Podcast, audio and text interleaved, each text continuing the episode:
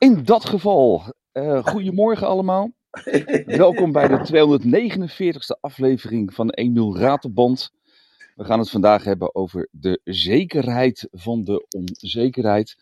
En ik ben blij dat uh, Petra ook naast me staat op het podium, dus die gaat mij helpen mee modereren. Uh, voor alle duidelijkheid, deze room die wordt opgenomen. Maar laat je het alsjeblieft niet beletten om op het podium te komen als je mee wil praten. Want het zal grotendeels een monoloog worden vanuit Emiel. Maar er is altijd ruimte voor een goede impact. Dus, um, het is uh, bijna, nee, laat ik het zo zeggen. Het is zondagochtend, bijna 9 uur. Tijd voor een nieuwe aflevering van de Emil Ratenband, aflevering 249, dames en heren. Uw rots in de branding der conversatie, Emiel Ratelband. Ja, oké, ja, nog eventjes. Oh ja, goed, er gebeurde hier wat. Ja, wat, wat een aanhef, fantastisch. En dat op de zondagmorgen. Dankjewel, Harold. uh, ja, je had het over monoloog, maar dat lijkt me moeilijk met jou en met Petra hier bovenaan uh, als moderatoren. Waar gaan we het over hebben? We gaan het hebben over de zekerheid en de onzekerheid. Van de onzekerheid. Ja, we leven in turbulente tijden. Heel veel mensen zijn bang. Uh, mensen zijn ook, uh, ja, denken ook van dat er een plan achter zit. Dat dat uh, bewust gedaan wordt door een aantal mensen, hè, door bepaalde groepen. ja, dat, is, dat voedt die angst natuurlijk. Mensen worden daar nog onzekerder door. En ehm, ja, hoe zit het nu werkelijk? Hè? Wat heeft dat te maken met jouzelf? Uh, is het het wereldbeeld wat je hebt van jezelf, wat je projecteert op de buitenwereld? Of is het uh, gewoon ook feitelijk zo dat het een, uh, het einde der tijden nabij is? Zoals ik van de week een dominee hoorde praten en hoorde preken. Ja, als je mee wil praten, kom dan naar boven toe naar het podium. Dat maakt het altijd makkelijk. En dan kunnen we ook een beetje, een, een beetje swingen in de, in de room als het ware. En uh, ik wil eigenlijk eerst even een overzicht geven. En dat is best een, een opsomming. Ik heb daar vanochtend uh, heb ik dat uh, speciaal opgetypt, getypt. Ik dacht bij mezelf, ik ga dat eens even, op, ga dat eens even typen. Zodat we dan ehm, ja, dat eens, eens kijken wat we allemaal hebben overleefd. En er zitten natuurlijk een aantal jongeren in de zaal. En er zitten ook iets ouderen in de zaal. dus er zijn ook een aantal mensen die dit niet meegemaakt hebben. Maar er zijn ook een aantal mensen die wel heel veel meegemaakt hebben. Van wat ik op ga noemen. En dan komen we dan uiteindelijk komen we dan bij vandaag de dag wat er allemaal gebeurt, eh, wat uh, ja, onverklaarbaar is. Hè, dat er negatieve rente is, dat je geld moet betalen als je dat op de bank zet. Dan begrijpt niemand dat er nu helemaal geen, geen grondstoffen meer te krijgen zijn. Auto's worden niet meer gemaakt en fietsen kunnen niet meer gemaakt worden. Zo, en uh, wat, wat, wat zegt dat over de toekomst? En wat zegt dat, ja, niet alleen over de toekomst, maar wat zegt dat over vandaag? Vanochtend heb ik nog in een, een klein briefje gezet of in een klein berichtje gezet op LinkedIn. The present is a present. The present is a present. Dus het heden is een cadeautje. Dus dat Engels is dan weer zo'n mooie naam. En dat, zijn, dat heeft te maken met overtuigingen. En die overtuiging die bepaalt uh, je werkelijkheid. Ik heb al vaker gezegd, er zijn twee filters van de werkelijkheid. Dat is de stemming, het humeur waar je in bent. En dus twee stemming is het, uh, het oordeel. Het oordeel, het vooroordeel. Oftewel een overtuiging die je hebt uh, gecreëerd in de afgelopen jaren. En misschien moet jij die overtuiging wel eens veranderen. En daar uh, gaan we het eigenlijk over hebben vandaag. Want uh, ja, die onzekerheid is van alle tijden. Het is altijd al zo geweest. Want als we even denken terug aan de jaren 60, toen was het de Koude Oorlog. toen werd de muur werd gebouwd tussen Rusland en, uh, tussen Rusland en Duitsland. Uh, ja, we dachten elke keer dat die communisten, die komen over de muur heen en die gaan ons dan uh, vertellen dat we zonder geld moeten en zonder bananen mogen leven. En dat je ook geen huur hoeft te betalen, maar je hoeft ook niet te werken. Hè, want het communisme was de grote vijand. En daar werd een hele mooie verklaring doorgegeven aan Kiesinger, dat was de domino-steen politiek. Die zei, ja, die communisten die vallen gewoon een land binnen. En die, die, die, die, trekken dat land dan naar zich toe. En het is net een domino-steen. En als je kijkt naar, naar, naar Azië, dan zie je dat communisme vanuit Vietnam, dat gaat naar Cambodja.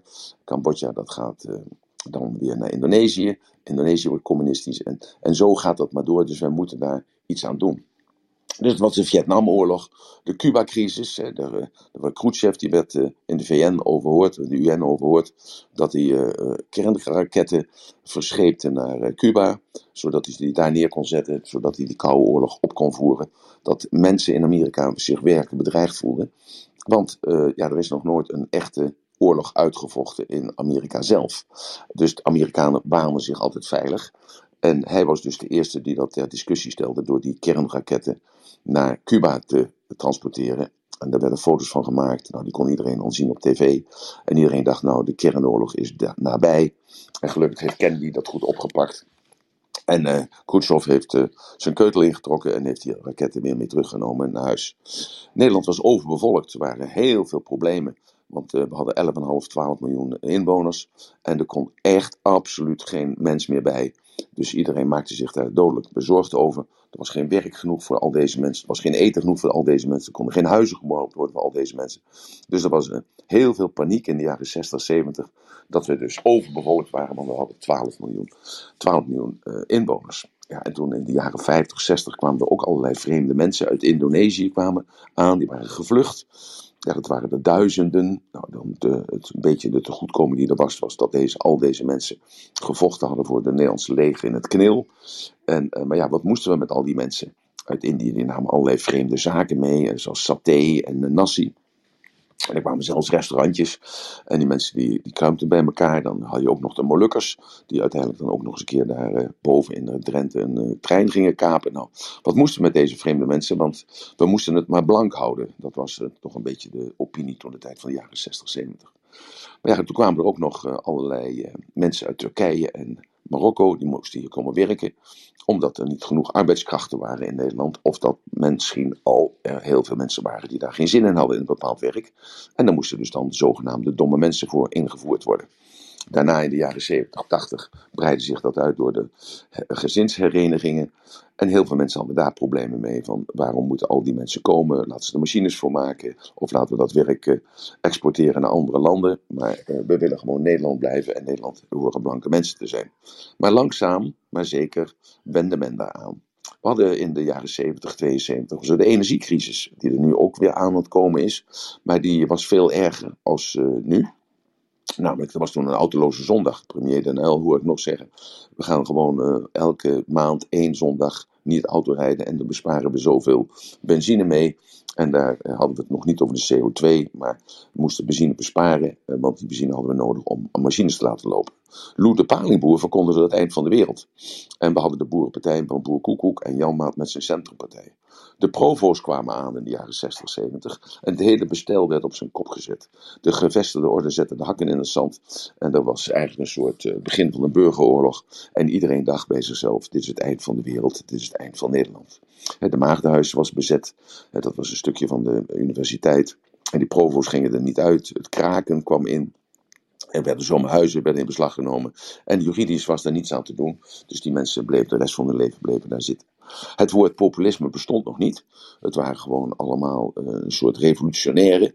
Uh, zoals die Jan Maat en uh, die Boer Koekoek. Want die wilden maar één ding doen. En dat was dat het hele systeem onderweg moest. Over, overhoop moest. De vrouwen moesten gaan werken. En de kinderen moeten op de BSO. De prijzen stegen. De inflatie was 10%. En de rente steeg tot 18% voor je hypotheek. Tsjernobyl ontplofte. Iedereen dacht, nou gaat het gebeuren. We hebben geen invloed op wat Rusland doet. Maar wel, we krijgen wel de radioactieve afval krijgen we over ons heen. En wat moeten we daarmee? Het, Westen was dus niet in controle. Er was oorlog in Zaire, met de, de, de Houthis en de. Er was, uh, dat was in Rwanda trouwens. Maar er was ook in Congo was de oorlog. En tussen Israël en Egypte knak, knapte het. Palestina verzette zich. En uh, Vietnam, Cambodja, Kuwait, Irak. En de Shah van Perzië verdween. En de Ayatollah kwam daarvoor in de plaats. Ja, het veranderde allemaal. Er werd een uitvinding gedaan, het was de computer. En uh, ik herinner me nog dat ik een computer kocht, dat was een Commodore. En die Commodore, dat gaf aan, en heel veel mensen schreven er ook over in de kranten, we gaan nu naar een papierloos tijdperk. En domwerk is niet meer nodig. Dus er wordt een grote werkloosheid, werd er voorspeld. Ja, dat was dus iets wat, uh, wat heel erg sterk leefde begin de jaren tachtig. Dat we dus nu een tijdperk ingingen, zonder papier en zonder werk, want die machines zouden alles overnemen. Nou, ik herinner me nog die computer Commodore. Dan moest je met een, uh, een audiobandje, moest je daar dan downloaden en dan kon je dat afspelen. De overheid uh, kwam erop voor de burgers en de politie die, kreeg klanten. Dat moet je niet vergeten, de politie kreeg klanten. Dus een misdadiger werd een klant en die moest hij ook als klant bedienen en moest hij ook als klant verzorgen. En uh, dat was een grote ommekeer in het denken. En, de, en de, de overheid die ging ook de burgers zien als klanten. Dus dat was een hele andere uh, werkwijze als dat jij voor die tijd bemerkte. Want toen de tijd was er, de overheid was de grote boze overheid. Die was daarboven, die regeerde. En de politie die was er om dus de wetten uit te voeren. En om in ieder geval je in het hok te douwen of in ieder geval je in elkaar te slaan. Dus dat was een hele grote ommekeer. En heel veel mensen dachten van nou dit is het einde der tijden is nabij. De vakanties werden gemeengoed en de globalisering werd voorzichtig genoemd. Toen in 1999, en al voor die tijd, toen had je de computerbug. We dachten allemaal dat in de, tijdsframe op 31 december 2000, uh, 2000, ja, de 2000, dat de computers allemaal de geest zouden geven, omdat ze niet, uh, dat ze niet uh, gemaakt waren om het getal 2 te noemen. Dus ik weet nog dat Jan Timmer werd daar benoemd tot, uh, ja, tot een soort uh, computerbugbewaarder. En die moest dat begeleiden wat er zou gaan gebeuren als die computers allemaal de geest zouden geven. Nou, dat was heel, heel, heel angstig. en wat bleek op 1 januari 2000, 2000 uh, bestonden de, de computers gewoon ons niet in de steek en bleven spelen. De euro werd ingevoerd in 2001. We moesten weg van die gulden. En 2 gulden 20 werd ingevoerd voor 2 euro. Suriname en Antillen werden zelfstandig. De afvalemmer werd een vuilniszak. En de, uh, en de vuilniszak uh, die werd een kliko. De kliko werd gescheiden afval. En nu gaat het afval direct onder de grond. Dus moet je nagaan. Dus die vijf stappen, hoe snel die gegaan zijn in 50 jaar. Ongeval. En we hebben ons daar weer aan gewend. En als we nu kijken naar een ongeluk, dan gaat er meteen een scherm omheen, omdat de mensen niet mogen zien en niet mogen kijken naar datgene wat er gebeurt. Want dat zou misschien wel eens wat kunnen veroorzaken wat we niet willen. En dat is namelijk een soort uh, fobische of een traumatische ervaring. De klimrekken voor de kinderen kregen verende kussentjes om op te vallen. De BTW werd ingevoerd. En dat was toen 0 en 4 procent. En langzaam werd die verhoogd naar 6 procent, 8 procent, 12 procent, 14 procent, 16 procent, 18 procent en 21 procent. En volgend jaar gaat die zeer zeker naar 25 procent. Het kwartje van Kok op de benzine was tijdelijk, waardoor we leerden er is niet zo definitief als een tijdelijke belastingverhoging. Er waren meer regels en wetten nodig om orde in de chaos te scheppen. En we kregen de cryptocurrency, de bitcoin, die van 2000 dollar naar 66.000 dollar ging. Ja, je betaalt rente over je spaargeld en de hypotheek is gezakt van 18% in de jaren 80 naar 1,2%. De stikstofcrisis hebben we. Driekwart van de boeren moeten weg. We leven nu met 18 miljoen mensen en elke week komen er 2000 bij. Dat zijn er dus 100.000 per jaar. En dan, die laatste 100.000 die krijgen allemaal vijf kinderen, want die zitten nog in de oude cultuur. En de Nederlanders die krijgen er nog maar, ja, eh, nog maar anderhalf een stelletje. En we moeten 2,1 kind krijgen zodat we onze bevolking tot stand kunnen houden, in stand kunnen houden. En daar zijn ook allerlei weer doemscenario's over dat zij, dus uit andere landen, het over zullen nemen. En dat wij, en dat zijn dan de zogenaamde nette Nederlanders, dat wij het af moeten tellen en dat wij beter ons land kunnen verlaten, want andere mensen zullen ons gaan overheersen. De corona mag doen en iedereen wat hij wil. Iedereen mag wel vaccineren, en, uh, of niet vaccineren, dat is vrijheid, blijheid. En er wordt niet over gesproken, er worden geen maatregelen genomen. Dat de plaats bezet wordt in de ICT. Er worden geen chips meer uh, gemaakt, er is geen magnesium meer te krijgen. Auto's, vliegtuigen en nieuwe spullen, die uh, worden niet meer van voorzien. En 65% van de, de prijs van het speelgoed, 65% verhoging van het speelgoedprijs. De kosten stijgen met inflatie. En CBS zegt dat het 2% is. Maar doe je maar eens boodschappen. En kijk maar eens wat je kon kopen voor 100 euro twee jaar geleden. En wat je nu kunt kopen bij de Jumbo met 100 euro. Psychologen zijn onderbezet. Bedrijven moeten sluiten, want er zijn geen mensen. Met ongeveer anderhalf miljoen mensen die een uitkering hebben. En 3,5 miljoen mensen die AOW hebben. Elektrische fietsen kunnen niet meer gerepareerd worden. En deze winter zal er geen gas zijn. Terwijl we als Nederland het grootste gasveld ter wereld hebben. En dan denken heel veel mensen van hoezo solidair zijn met elkaar. Nu kunnen ze toch wel even die kraan openzetten. In plaats dat wij nu drie keer zoveel voor ons gas moeten gaan betalen. En dat de Russen bepalen hoeveel gas we zullen hebben. Terwijl we dat, dat bedenken, kan de jeugdzorg de toeloop niet meer aan. De huisprijzen stijgen 1% per maand. De rente op het kapitaal is negatief. De zorg kan ons ziekenhuis niet meer opvangen. En het uh, ja, de ziekenhuis, die veiligheid kan niet meer gegarandeerd worden. De politie kan niet meer onze veiligheid garanderen. De Belastingdienst heeft onderbezetting en kan zelfs de slachtoffer van hun eigen onbekwaamheid niet meer financieel compenseren. Politiek die ons moet besturen maken ruzie en bereiken geen akkoord. En dat is dan ons oor, ons voorbeeld. Nou, ik heb maar eens eventjes een rijtje gemaakt. Hè, dus dat heb ik uh, verteld gewoon wat, wat voor veranderingen we dus allemaal al hebben meegemaakt. En of je nou mijn leeftijd hebt of je bent uh, 30 jaar zoals uh, Harold of Petra, dan heb je toch al heel veel veranderingen meegemaakt. En hoe ben jij met al die veranderingen omgegaan? Want dat is de vraag die ik aan jullie stel. Petra. Ja, Emiel zijn we ermee omgegaan. Eigenlijk zijn we ook gewoon ermee doorgegaan. Juist, juist. We zijn er allemaal mee doorgegaan. Juist. We zijn er allemaal mee doorgegaan. Waarom? Want we hebben ons daar gewoon bij neergelegd. Dat het zo was en dat het zo moest zijn. Met andere woorden, we hebben ons aangepast. En dat zullen we dus in de toekomst ook weer moeten doen. Dus alles heeft te maken met een overtuiging. En daarom heb ik nou eens eventjes dat rijtje opgezet. Om te laten zien dat we overleefd hebben. We leven nog steeds. En dan is de vraag die ik nu aan ouderen stel onder ons. Hè, hebben we het slechter gekregen?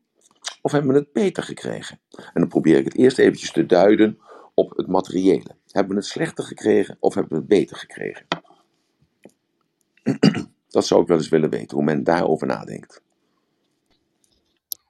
Ik denk zelf dat we het beter hebben gekregen. Ja, we in, hebben het beter gekregen. in vergelijking met, met, met vroeger. Ja. Er is inderdaad een hele hoop veranderd. Want ik had laatst eh, met mijn broer had ik het nog over onze eerste Walkman. En toen vroeg mijn neefje van acht, wat is een Walkman? Ja. Dus er zijn inderdaad een aantal dingen zijn er niet meer. Maar in vergelijking met vroeger denk ik dat we het beter hebben. Ja, want we hebben een, eh, alles wat, wat toen de tijd niet bestond, bijvoorbeeld een vaatwasmachine of een wasmachine, of een iPhone, of een radio, of een televisie, en materiële zaken. We hebben meer keuze. We hebben meer keuze. En die keuze geeft natuurlijk ook wel een stukje verantwoordelijkheid. Want als we veel, eh, veel zelf kunnen bepalen, ja, hoe moeten we dan ons geld uitgeven en waar moeten we dan voor kiezen? Want geld kun je maar één keer uitgeven. En eh, dat is even dus dat we dus door de tijd heen het alleen maar beter hebben gekregen. En dat heb ik even willen laten zien. Dat dus door alle onrust die er in de afgelopen ja, vijf decennia, dus de afgelopen 50, 60 jaar geweest is, dat we dat allemaal hebben overleefd. Dat we dat een vorm hebben gegeven. En dat dat juist onze overtuiging moet steunen. In het geval uh, van dat we kunnen geloven en mogen geloven dat alles wat er is, dat, dat gaat, is vergankelijk. En alles gaat over. Maar het komt altijd goed. Want we hebben het beter gekregen. En misschien moeten we straks een stapje terug doen. Maar we gaan nooit naar het niveau van de jaren 90, 30 toe. Of naar het niveau toe dat er geen kachels waren. Of dat er geen televisie waren. Of wat dan ook. Dus we zullen het altijd op een bepaald niveau moeten houden. En dan kom ik dus weer eigenlijk op de, onze mentale gesteldheid. Hè? Want daar hebben we het eigenlijk over. Dat heel veel mensen toch in angst leven over datgene wat er gaat gebeuren. Of wat er momenteel gebeurt. Dat dan uitgelegd wordt als voortekenen voor de onzekerheid voor morgen. En als je dus dat hebt, die onzekerheid voor morgen, dan voel je al die onzekerheid vandaag. Dat is hetzelfde als dat je bang bent voor de tandarts. Dat, je bent niet alleen bang als je op het moment dat je bij hem, in de of bij hem of haar in de stoel zit. Nee, je bent een paar dagen daarvoor ben al angstig. Omdat je denkt bij jezelf, ik moet geboord worden. Hij gaat weer met enge haken in mijn tandvlees uh, pieren. En dat doet pijn. En wat moet ik er allemaal mee? En dat wil ik allemaal niet, maar ja, ik moet het toch wel doen, wil ik erger voorkomen. En zo is het dus de Boomba, je weet het nog wel, die Indiaanse koning, die zei: Slechte tijden maken sterke mensen. Sterke mensen maken goede tijden. Goede tijden maken zwakke mensen. En zwakke mensen maken slechte tijden. En het is belangrijk dat je dat onthoudt. Want wat voor tijd leven wij nu in? Leven wij in slechte tijden of leven wij nu in goede tijden? Want slechte tijden maken sterke mensen. Dus, dus slechte tijden, maar dat is perceptie. Alles is perceptie. Die slechte tijden, dat beleef jij zelf. Alleen in die slechte tijden die jij beleeft als angstig, of die jij beleeft als deprimerend, of die jij beleeft als dat het einde van de wereld nabij is, dat kan twee kanten op gaan. Het kan mee, dat je meegaat met die trend. Het kan mee, dat je meegaat met die gedachten, met die overtuiging van andere mensen. Dat kan zijn ook de overtuiging van de media, die daardoor versterkt wordt, die je zelf hebt. Ja, dan geef je het op. Dan word je dus steeds zwakker. Maar het karakter komt omhoog op het moment dat je ook in slechte tijden bent. Want als alles tegen zit, als je kindje ziek wordt, dan weet je toch wel een manier te vinden om in het ziekenhuis terecht te komen. Als je een ongeluk krijgt en je kunt niet meer lopen, ja, dan zul je toch een manier uh, proberen, al is het kruipend, op je, op je plek te komen. He, dus als alles tegen zit, dan zul je toch dat zeil bij moeten zetten. De slechte tijden is een subjectief begrip. En sterke mensen is ook een subjectief begrip. Want we, al dat sterke zit in ons allemaal. We hebben allemaal die delen, hè, zoals we gisteren ook besproken hebben. We hebben allemaal die delen in ons. Hè, van dat je moeder bent en dochter bent en nichtje bent en tante bent. En dat je zelfs oma kunt zijn tegelijkertijd. Het dat zijn al die delen die in jou zitten. Er zitten ook die delen zitten in jou. Als je gisteren gekeken hebt naar dat gevecht van, van, uh, van Verhoeven en Jamal, dan zie je dus op een zeker moment dan, dan krijgt hij, uh, Verhoeven die krijgt klappen van Jamal. En je ziet hem dan eventjes, dat gaat fout. En dan zie je ook aan zijn fysiologie, aan zijn lichaamsgebruik, dan zie je ook dat hij zich tot de orde roept. Hij roept zich tot de orde.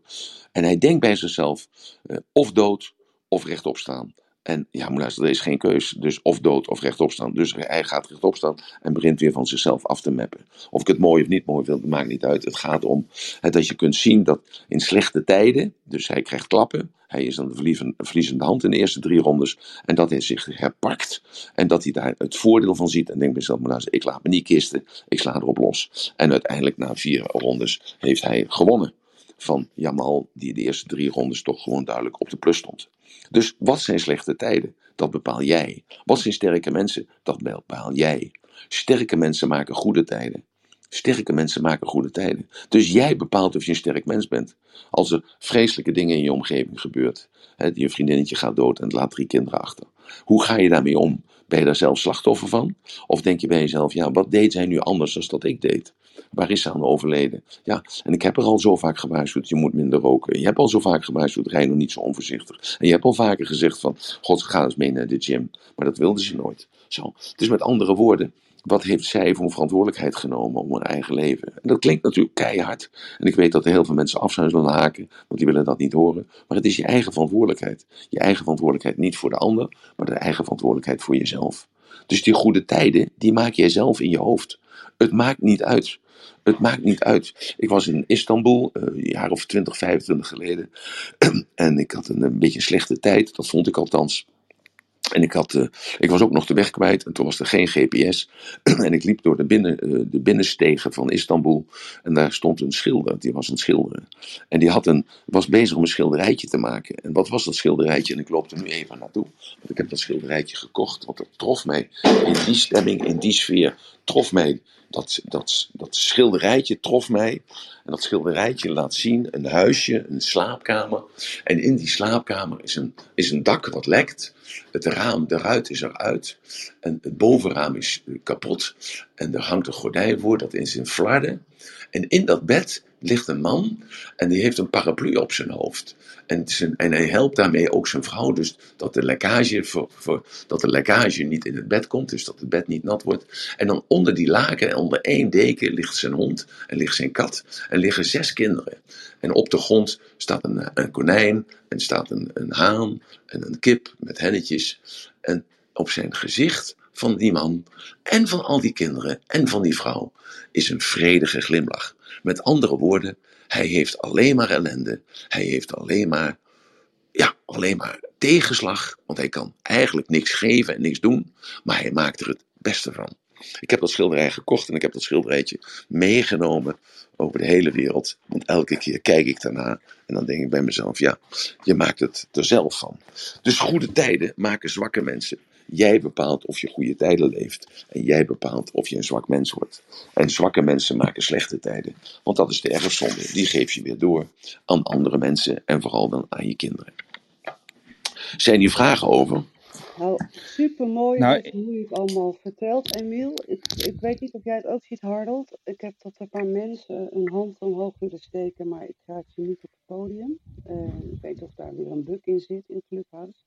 Maar we hebben ook een Marian op het podium al een tijdje. En ik denk dat Marian misschien wel een vraag heeft aan Emiel of misschien een toevoeging over wat uh, Emiel aan het vertellen is. Dus Marian, barst maar los, zeggen we dan. Dankjewel. Emiel, ik wil je eerst uh, complimenteren voor jouw razende geschiedeniskanon in 13 minuten. Ik vind hem echt heel knap. Dankjewel. Maar ik heb er ook heel lang over nagedacht. Ja, dat begrijp ik. Maar ik heb het even bijgehouden. Je hebt het echt in 13 minuten ben je, ben je echt die uh, halve eeuw. Want ja. ja, nu 70 jaar of zo ben je doorgegaan. Ja. En aangezien ik van dezelfde leeftijd als jij ben ongeveer, wij schelen niet veel. Oké.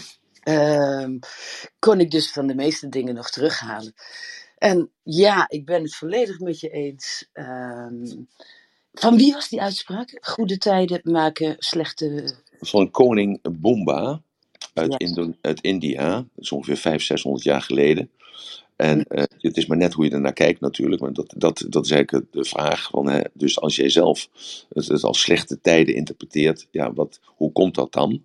En uh, sterke mensen. Dus het is zo mooi, slechte tijden maken sterke mensen. Dus dat uh, kun je betrekken ook in de tijd van na de oorlog. Hè. Dus na de oorlog was er helemaal niets. En daar komt dus een bepaalde generatie komt eruit voort. Die sterke mensen die maken goede tijden. Hè. Dus dat is dan de tweede, de derde generatie. Dus de tweede generatie. Die goede tijden dat maken zwakke mensen. En die zwakke mensen maken slechte tijden. En dit is een opbouw naar zo direct. Want ik ga zo direct nog een ander verhaal vertellen. En dan ga ik vertellen dat onze perceptie is veranderd. En, dat, het, uh, en dat, dat, dat we gaan begrijpen, dat we in gaan zien waarom die perceptie is veranderd. En als we in gaan zien dat, uh, waarom onze perceptie is veranderd, dus die overtuigingen zijn veranderd, en onze, onze uh, interne representatie is veranderd daardoor, dan gaan we ook begrijpen dat er heel veel mensen zich ongerust maken. En dat ongerust zijn, dat zorgt dan weer voor een bepaalde tegenbeweging. Maar zo laat ik zien, eigenlijk, dat is de bedoeling van deze opzet van vandaag, te laten zien dat die kracht weer in je komt en dat je je niet laat leiden door die tegenslagen. En als bewijs heb ik laten zien, dus de afgelopen 60, 70 jaar, dat er heel veel gebeurd is wat heel negatief was. En uiteindelijk is het allemaal goed gekomen. En uiteindelijk hebben we er ook heel veel van geleerd. En zijn we er met allen ook weer vooruit gekomen. Want als je kijkt naar de piramide van Maslow en je, kijkt dat, en je projecteert dat 60, 70 jaar terug, dan zie je dus dat die zekerheid en die veiligheid die er na de oorlog zeer zeker niet was, dat die nu gegarandeerd is door sociale voorzieningen. Daarom heb ik dat even genoemd met die anderhalf miljoen mensen die een uitkering krijgen en de 2,5 miljoen, 3,5 miljoen mensen die in de AOW zitten. In een, uh, in een leeftijdsklasse dus van 67 en uh, tot 90 het AOW. En die anderhalf miljoen die zitten in de leeftijdsklasse van, 5, van 20 tot, uh, tot 67. En hoe dat dan is, want dat is dus het, vangnet, dat geeft ons de veiligheid en de zekerheid. Het ziekenhuis wat er altijd voor je is, de ziekenfondsverzekering die er is. Eh, en eh, dat zorgt ervoor dat we dus in dat sociale vangnet kunnen komen, dat we met elkaar ons kunnen bemoeien. Dat zie je ook om je heen, dat we dus daardoor ook kunnen groeien, dat we kunnen modelleren. En uh, we kijken niet meer zo naar de losers, hè, dus de mensen die het fout gedaan hebben. Nee, we kijken nu vooral in deze tijden naar de mensen die het goed gedaan hebben. Denk dan even aan Musk, denk dan even aan Coolblue, denk dan even aan thuisbezorg.nl. Kijk eventjes aan mensen op de beurs of mensen die in cryptocurrency handelen. Hoe goed dat allemaal gaat en dat nemen we als voorbeeld. Dus we zetten ons niet af, maar we trekken ons op. En uh, ja, als je dat gaat bekijken, uh, dat we dus nu aan dat punt zitten van die zelfrealisatie, uh, dat we daar dus tegenaan zitten te hikken. En dat dat het toppunt van beschaving eigenlijk is. En dat is dus ook heel gevaarlijk. Maar dat, dat ga ik zo direct nog even een beetje uitleggen. Dus Marjan, het, het, het, was een opsomming van, van een aantal gegevens die gebeurd zijn. En dat we alleen maar sterker uit de strijd zijn gekomen. Maar ik wil even iets aanvullen als het mag. En dat is, ja graag. Uh, je kunt wel spreken over goede tijden en slechte tijden. En globaal is het wel zo hè, dat dan de dingen vooruit gaan en dat er dan crisissen zijn. Ja. Maar vergeet niet het persoonlijke leven van mensen. Ik zal nooit vergeten dat in de jaren zeventig het iedereen voor de wind ging. Omdat eind jaren zeventig, omdat uh, het met de conjunctuur enorm goed ging. Ja. En dat was het moment dat mijn vader doordraaide, geen bollen meer in de grond stopte en dat we drie jaar lang geen inkomen hebben gehad. En ik dus zelf mijn eigen schoolgeld en boeken moest verdienen om naar school te kunnen gaan. En dat is heel vreemd. In een wereld die dan zo uit elkaar barst van de vooruitgang, dat je zelf uh, blij bent dat je beleg op je boterham hebt. Maar waarom stopt hij de, de bollen niet meer in de grond? Uh, omdat hij het pad kwijtraakte. Ja. Maar hij goed, was zijn tweede zoon, uh, zijn oudste kind was al, was al overleden en zijn derde zoon overleed toen. En ja. toen ging het niet meer goed met hem. Ja, ja, ja. Ja, en dan, dan zit jij daarmee. Hè? Jij neemt dat mee. Dat is erfzonde noemen we dat dan. Ja, ik was twaalf. En dat, ja, dat neem, hakte er wel in, ja. Dat hakt erin. En dat heeft jou gevormd zoals je nu bent. Uh -huh. En dat heeft jou ook gevormd als moeder zijnde. Naar je dochters, naar je zonen toe. En uh, zij nemen dat ook weer mee. Hè? Dus uh, die slechte tijden maken, want je hebt hele slechte tijden maken, maar die maken sterke mensen. En, uh, dus je bent een sterk mens, want je bent uh, mijn leeftijd en je bent vrolijk en je werkt aan jezelf. Uh, je bent bezig met mensen om je heen. neem ik allemaal aan. Hè? Anders dan zou je niet in deze room zitten. En, ja, en dat is het verhaal van de koelie eigenlijk. Dat, de, dat is een heel mooi verhaal. Dat is een, het komt uit China. En dat is een, een ander verhaal om aan te tonen hoe men omgaat eigenlijk met welvaart. En dat is dat de koelie die uh, werkte in de haven. En die voor elke zak rijst die hij uit het raam van de sampan haalde naar boven en moest leggen op, het, op de kade, kreeg hij één cent voor. En elke ochtend ging hij weg. En dan s'avonds kwam hij terug be, bezweet en helemaal uh, nog magerder als dat hij was toen hij ging. En hij gaf zijn 50 centjes, want hij had 50 balen met 50 kilo rijst naar boven toe gebracht. Van het ruim van de sampan op de kade gelegd, waar het verder dan gebracht zou worden. En met die 50 cent gaf hij aan zijn vrouw. En zijn vrouw die uh, spandeerde dat geld aan boodschappen. En die zorgde ervoor dat hun zoon opgroeide. En de, er was een tempeltje, stond er in dat huis. En er werd elke dag een kommetje rijst uh, voor dat tempeltje neergezet. En er werd elke dag een bekje water voor dat tempeltje neergezet. Er werden kaarsjes en wierook aangestoken. Dat was het eerste wat die vrouw deed en kocht van die 50 centen. Want ze moest die voorouders eren. Want die voorouders waren in dat huis. En dat jongetje groeide op en zag zijn vader thuiskomen, bezweet en helemaal klein en lam geslagen. En hoorde zijn vader ochtends wel het pand verlaten, want dan was het nog voordat de zon opging. En hij groeide dus op met het besef dat zijn vader heel, heel, heel hard moest werken voor die eenvoudige 50 centjes. En zijn moeder uh, ja, zijn moeder die zorgde dan ook voor het geld.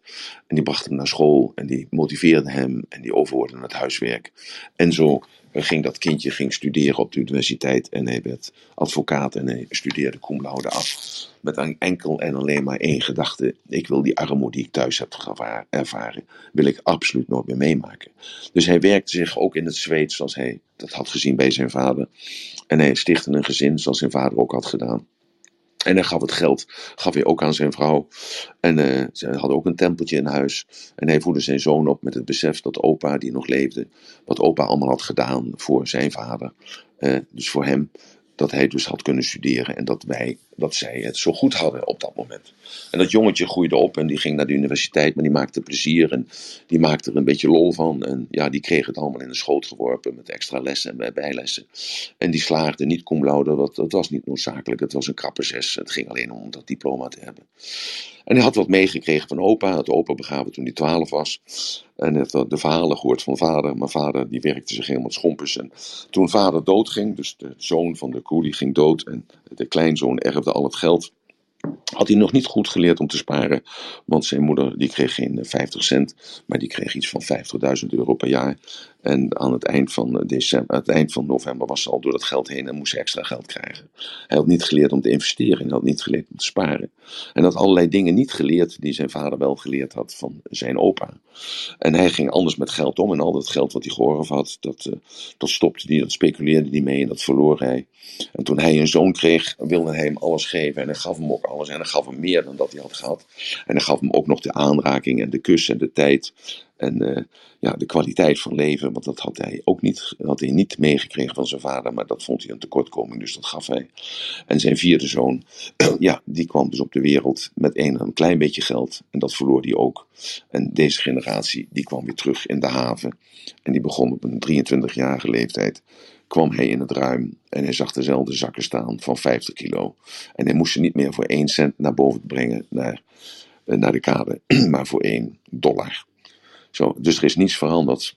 Alleen uh, er zijn vier generaties overheen gegaan. En zo gaat het eigenlijk als je om je heen kijkt. Daarom proberen heel veel mensen nog tijdens hun leven proberen ze het, uh, ja, het geld te besturen. En proberen ze het kapitaal te beheren.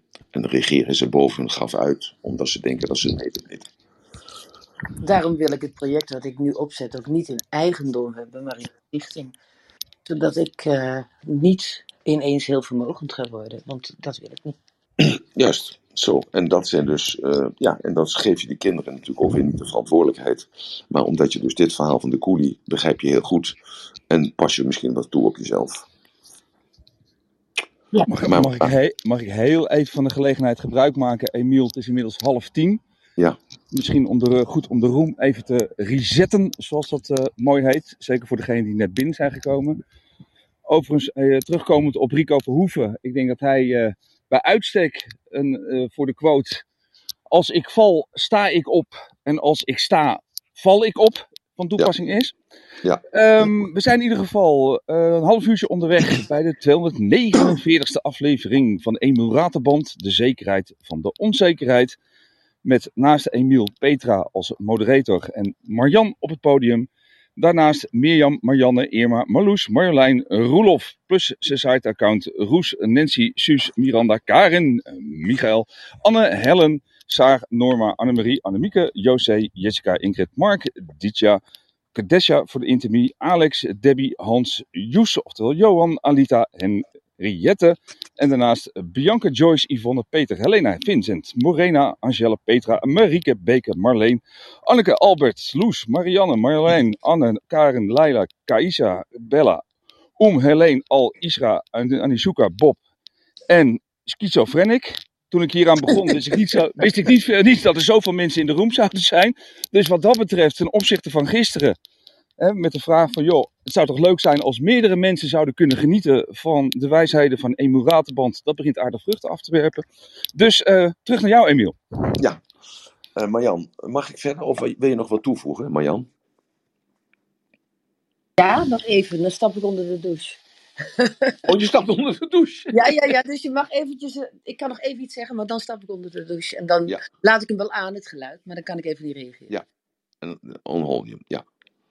Uh, wil je nog wat zeggen of niet? Ja, nee, ik hoef nu niks meer te zeggen. Oké, okay, goed, oké. Okay. Dus, dus wat heeft dat geleerd? Hè? Dus daarom, dus die van Boomba, dus die slechte tijden, sterke mensen, sterke mensen, goede tijden, goede tijden, zwakke mensen, zwakke mensen, slechte tijden. En het verhaal van de koelie, wat leert ons dat? Dat er een, een, altijd een tegenbeweging ontkomt. Hè. Laten we dat de seizoenen noemen. Hè, dus na de zomer komt altijd de herfst. En na de herfst komt altijd de winter. Na de winter komt gewoon weer de lente. En na de lente komt weer de zomer. Dus er is altijd. Het leven bestaat uit seizoenen. Het leven bestaat uit seizoenen. En als we dus in die seizoenen kunnen geloven en kunnen zien, en we kunnen dus dat verband ook zien in die seizoenen, dan weten we dus ook dat na dit seizoen, dat er een ander seizoen zal komen. Uh, al. Wil je wat zeggen al? Um, ja, ik wil wat zeggen. Hoor je me? Ik hoor je heel goed. Ja, um, ja uh, je bent natuurlijk een intelligente man. Dat uh, lijkt me, dat staat buiten kijf. Hoe komt het dat jij in de media altijd geportretteerd wordt, toch als een beetje een soort van clown? Uh, terwijl als je je hoort praten nu, dat je zo wijs en ja, zo, zo verstandig bent, zeg maar. Hoe kan dat? Nou ja, ik pretendeer niet dat ik verstandig ben. Ik pretendeer ook niet dat ik intelligent ben of wijs ben. Ik, uh, nou ja, ik, ik doe er maar wat aan, dat is natuurlijk ook niet waar. Um, ja, de media eh, is natuurlijk zo. Uh, ik heb ooit eens een keer een beslissing genomen in de jaren 80 om bekende Nederlander te worden. Uh, dat overkomt je niet, want daar moet je ook wat voor doen. Uh, ik dacht toen de tijd bij mezelf van, uh, als je bekende Nederlander bent, dan, dan heb je toch een bepaalde status en dan wordt het allemaal makkelijker. Nou, dat was de hele grote denkfout die een mens kan maken, want dat is dus absoluut niet zo. Dus dat is één. dus ik ben slachtoffer geworden van mijn eigen keuze, maar ik zie mezelf niet als slachtoffer, want ik maak er het beste van. En ja, dat is het zo, dat het is een soort economisch model. Zo moet je er naar kijken. En dat is zo, ze schrijven je eerst naar boven. Dus uh, ze zeggen hoe fantastisch je bent en hoe goed het gaat. En uh, fantastische kerel je bent en hoe slim je bent. En als je dan boven bent, dan, uh, ja, dan is er één methode. En dat is, dan schrijven ze je weer naar beneden. En dan zeggen ja, hij loopt zijn tijd vooruit. Of uh, het is een charlatan en hij roept maar wat. Of hij heeft gestolen van iemand anders.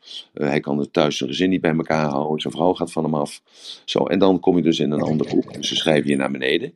En als je dan beneden geschreven bent, uh, dan vallen de meeste bekende Nederlanders vallen af omdat ze dus dan eigenlijk op een plek zitten waar ze niet uh, beschreven willen worden. Nou, ik kan genoeg namen noemen. Die haken af en uh, die ver verdwijnen dan ook in de duisternis. Alleen ik ben doorgegaan. Wat hoor ik nou elke keer? Is dat uh, bij mij of is dat bij jou al? En, nee, niet bij mij. Misschien kan je even je, je mic muten. Heel goed, dankjewel El. Ja, goed. En uh, dus dan schrijven ze je dus eerst kapot, zeg maar. Nou, en als je dan weer recht overeind gaat staan, ja, dan op een zeker moment word je weer herkend. En dat gebeurt dus nu eigenlijk weer. Ik heb net gisteren nog een interview gegeven in de Nieuwe Revue voor over twee weken. En uh, dan zegt die man, die zegt dan ook van, ja, uh, we schrijven hier gewoon uh, zoals je bent. Want iedereen weet nu wel wat voor een klungel je bent. En wat voor showman je bent. En wat voor negatieveling je bent. En we gaan je nu weer omhoog schrijven. Nou, en ik vorige week een interview gegeven aan de Telegraaf. Hetzelfde laken naar pak. En dat hebben ze dus ook weer uh, precies zo geciteerd. En dan denk ik bij mezelf, ja, dus nu zijn ze wel eerlijk naar me toe. Kan het je voorlezen wat ze over me gezegd hebben. Ik zal het even pakken. Uh, even kijken, even kijken, even kijken. Uh, wat heb ik hier? Ja, dat ging over Jomanda. En, oh nou, ja, klopt, ja, dat heb ik gelezen. Ja. Je zou zogenaamd die idioot Johan Flemings hebben bedreigd. Ja, en, uh, nou, en dan zeggen ze dus op het laatst, schrijft hij dus, dan citeert hij mij. En, en, dat had hij dus gewoon echt tien jaar geleden had hij dat anders gedaan. En dan zegt hij, hij uh, reageert op Emiel. Dit, uh, Emiel zegt, het is schandalig. Privé benaderde de ratelband en vroeg hem wat zijn rol was. Op mijn initiatief heeft Jomanda een advocaat in arm genomen. Ze wil niet dat de anonimiteit waarvoor ze bewust heeft gekozen wordt doorbroken. Helaas bleek het niet mogelijk om de documentaires te verbieden. Ik vind het schandalig dat men Jomanda zonder aankondiging heeft willen overvallen. Jomanda heeft zoals iedereen weet een lijntje met God en heeft aangegeven dat de tijd nog niet rijp is om haar verhaal te doen. Zodra ze van boven een teken krijgt dat het moment is aangebroken waarop dat wel kan, zal ze op alle vragen antwoord geven. Ik kan iedereen verzekeren dat er op beide documentaires geen zegen rust. Nou, dat had men nooit uh, tien jaar geleden, of vijf jaar geleden, of vier jaar geleden, had men dat uh, gepubliceerd. Dan had men er een eigen verhaal van gemaakt. Zo, dus dat is de tijd. En uh, als je weet hoe dat systeem werkt, ja, dan kun je daar slachtoffer van zijn. En je kunt gewoon aan de bal blijven. dat is je eigen. En, en dat is het antwoord, meneer Al. Ja, ja, ja, ja, ja, ja, ja. Duidelijk, duidelijk. Ja. Dank, dank daarvoor. Ja, dankjewel voor je, voor je vraag. Dus het gaat even om te, om te begrijpen dat alles een tegenbeweging heeft. En uh, we noemen dat een seizoen, want alles herstelt zich weer uh, in de vernietiging. En juist vanuit de vernietiging, vanuit de chaos, komt er weer nieuw te. Dat is dus de herfst. Hè? De herfst, de bladeren vallen af. De bladeren zijn uiteindelijk voedsel weer voor de boom en zijn bedekking voor de dieren, want die kunnen daar een holletje in maken. Zodat het heeft een functie. En dan kijk je dus naar die takken die dan in de winter helemaal daar koud en bevroren hangen. En je denkt mezelf, nou dat komt nooit meer goed, dat komt nooit meer goed. Maar ja, je hebt het referentiekader dat het elk jaar weer goed komt, want elk jaar komt die lente terug. Dus als je dat nou maar voor je ogen kunt houden, dus dat is de compelling future, dat je maar voor ogen kunt houden, ja, het komt ook weer goed, het komt weer goed. En alleen met die seizoenen weet je natuurlijk dat het uh, ja, maar drie maanden duurt. En 21 september is gewoon de herfst. Die is nu bijna afgelopen. Want 21 december is het de, de koude om de winter. En zo is dat ook economisch. En zo is het ook sociaal. Zo is het intellectueel. En zo is het uh, filosofisch. En zo is het met, met alle facetten van het leven zo. En als we dat nou begrijpen. Dan, uh, en we, we zien het in dat perspectief. En dan heb ik een, een, een andere handleiding voor gemaakt. Eigenlijk als het ware. Uh, dat is dat de meeste mensen leven in de vooronderstelling dat bestendigheid is de illusie of van elk tijdperk. Hè? Dus bestendigheid is de illusie van elk tijdperk. Met andere woorden, mensen geloven dus niet in verandering. Want zij denken dat we nu leven in een tijd met lage rente en dat zal altijd zo blijven. Die bitcoin die stijgt naar 66.000 eh, dollar, dus dat zal altijd zo blijven. Hij kan, hij kan alleen maar stijgen.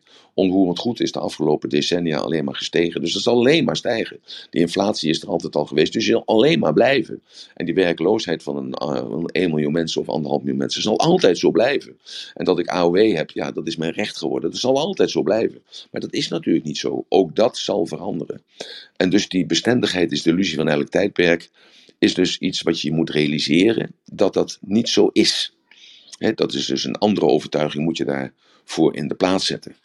En uh, als je dan gaat zien dat wij dus uh, als mensen zijnde collectief in een andere modaliteit terechtgekomen zijn, en daar bedoel ik dus mee te zeggen dat na de oorlog hadden wij die kracht nodig, die daadkracht nodig. En we hadden dus die visie nodig om uit die shit te komen, want we wilden het beter hebben. En we wilden nooit meer meemaken wat we hadden meegemaakt in 40, 45. Dus we, we waren in het, eh, dus na de oorlog waren we verslagen. Dat was dus eind 44 verslagen. Maar toen in mei 45 de koningin terugkwam. En ja, toen kregen we weer hoop. Want het boegbeeld was weer teruggekomen. De regering was weer teruggekomen. En we hadden weer hoop om het beter te maken. We hadden weer verlangen, we hadden weer een doel. We gaan er tegenaan. De huizen waren allemaal kapotgeschoten. De Duitsers waren verdreven, die werden nu nog even gestraft. dus daar in Nuremberg werden ze gestraft. Niemand zag dat de meeste mensen die gestraft werden in Nuremberg en kregen 8 jaar, 12 jaar, 15 jaar, dat die na twee jaar weer vrij, vrij waren. Omdat dat Duitsers waren en die waren nodig voor de Duitse opbouw. Die zijn gewoon heel pragmatisch. En we hadden toen dat visuele in ons. We waren aan het strijden, we waren actief, we waren voor de verandering, we waren allemaal in beweging. We waren, we waren buiten met onszelf bezig. We moesten het veranderen.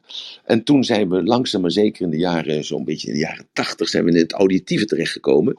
En dat auditieve was het, het overleggen, het discussiëren. Je moet het kunnen duiden, je moet het kunnen benoemen, je moet het kunnen herbenoemen. Je moet er nog een keer over praten voordat je dat ei legt. En we gingen in therapie en we gingen het allemaal samen doen. En er kwam consensus en er kwam het poldermodel kwam tevoorschijn. Het is allemaal auditief.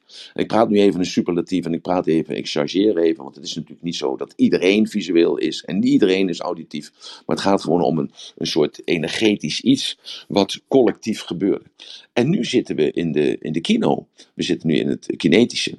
dus we mediteren, we reflecteren, we zijn empathisch, we voelen het in. We mogen ons gevoel uiten, we mogen laten zien en laten voelen wie we zijn. We zijn een ander gender, we zijn een ander geslacht, we laten ons opereren.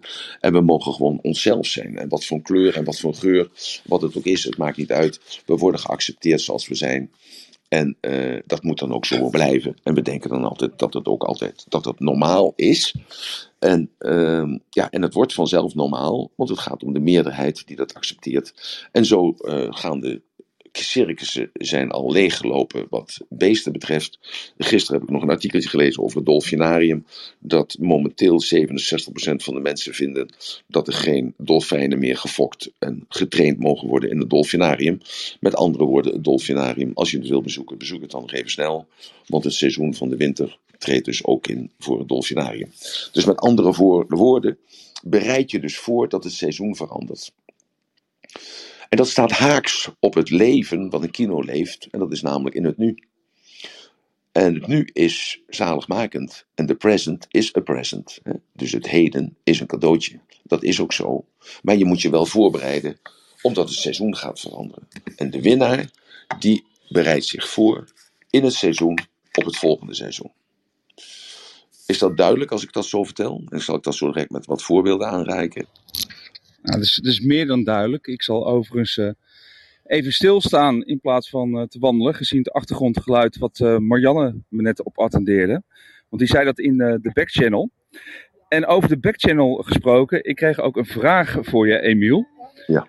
En de vraag is, als je depressief bent, ben je dan een zwak mens? Wat is de definitie van een zwak mens eigenlijk?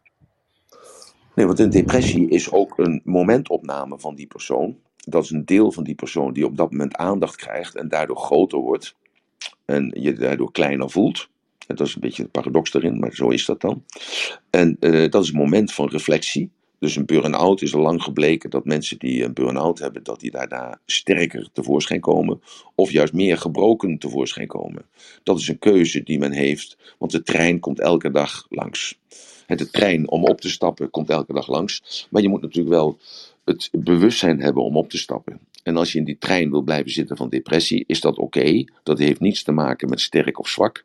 Ik gebruik de woorden sterk of zwak alleen in de context van wat die koning Boema zei. Want goed of fout bestaat ook niet. Het is altijd oké. Het is alleen onze beperking iets te ervaren in de tijd. En dat we dus dat dan noemen om te over kunnen overleven. We noemen het goed of we noemen het slecht. Maar als je de tijd oprekt, en je kijkt bijvoorbeeld naar Napoleon, bijvoorbeeld, een klein mannetje van 1,65 meter, die de wereld ging veroveren. Dan praten we daar nu over met veel lof. Terwijl deze man ook naar Rusland ging en daar een kleine 600.000 uh, soldaten liet uh, omkomen. En daar wordt niet meer over gesproken. We hebben het nu alleen over de fantastische idee wat hij had om iedereen een familienaam te geven. We hebben het erover hoe hij Parijs vorm heeft gegeven. En we geven hem de eer dat hij de revolutie uiteindelijk heeft bekroond met een soort keizerschap. En dat hij zichzelf eh, de kroon op het hoofd heeft gezet. Zo, dus met andere woorden, we praten nu nog negatief over Hitler en over de Holocaust. als we 50 jaar verder zijn, dan zal iedereen met respect over deze man praten. Dat klinkt, ja, op dit moment trap ik natuurlijk op heel veel teentjes. maar wij zitten in de tweede of de derde generatie na de oorlog. Maar de zevende generatie of de vijfde generatie, die zal heel anders praten over die gebeurtenis die in de jaren twintig, uh, wat is het, na, de na de Eerste Wereldoorlog en na, na de Spaanse griep, waar 30 miljoen mensen zijn overleden door die ziekte, hoe Hitler daar dus een platform kreeg door, een, uh, door fout, foutief handelen van, uh, ja, foutief handelen van een bepaalde handelswijze die niet correct waren voor de Duitse bevolking. En zo heeft hij dat uitgelegd, zo heeft hij macht kunnen creëren. En zo heeft hij dus uh, Duitsland uit een hyperinflatie kunnen halen. en heeft dat, ja, dat de gebieden die, hem, die Duitsland afgepakt waren, onrechtmatig vonden de Duitsers, ik spreek geen waardeoordeel uit, heeft hij eerst teruggepakt. En uh, ja, toen hij te ver ging met Polen, ja, was Chamberlain, die had een, uh, ook een uh, contract afgesloten met een niet-aanvalsverdrag. Die zou de Polen helpen als die aangevallen zou worden. Ja, en Hitler was al heel erg ver gegaan. En toen hij Polen aanviel, toen, viel, Berlijn, toen viel Londen hem aan in de rug.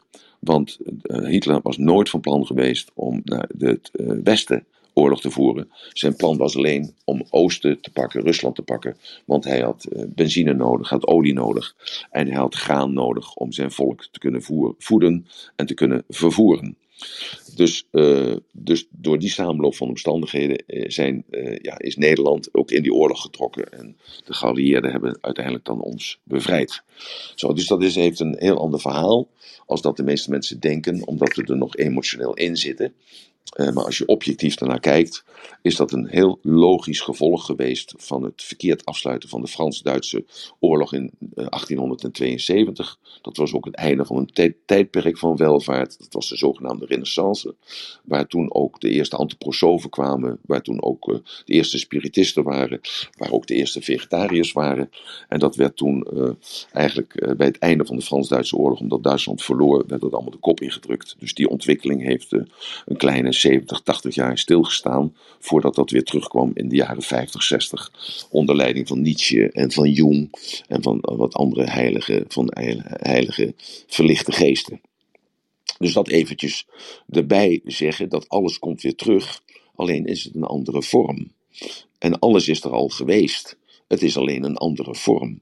En als je dat dus gaat begrijpen, uh, en kunt pakken voor jezelf, dan ga je dus je ook voorbereiden op slechtere tijden.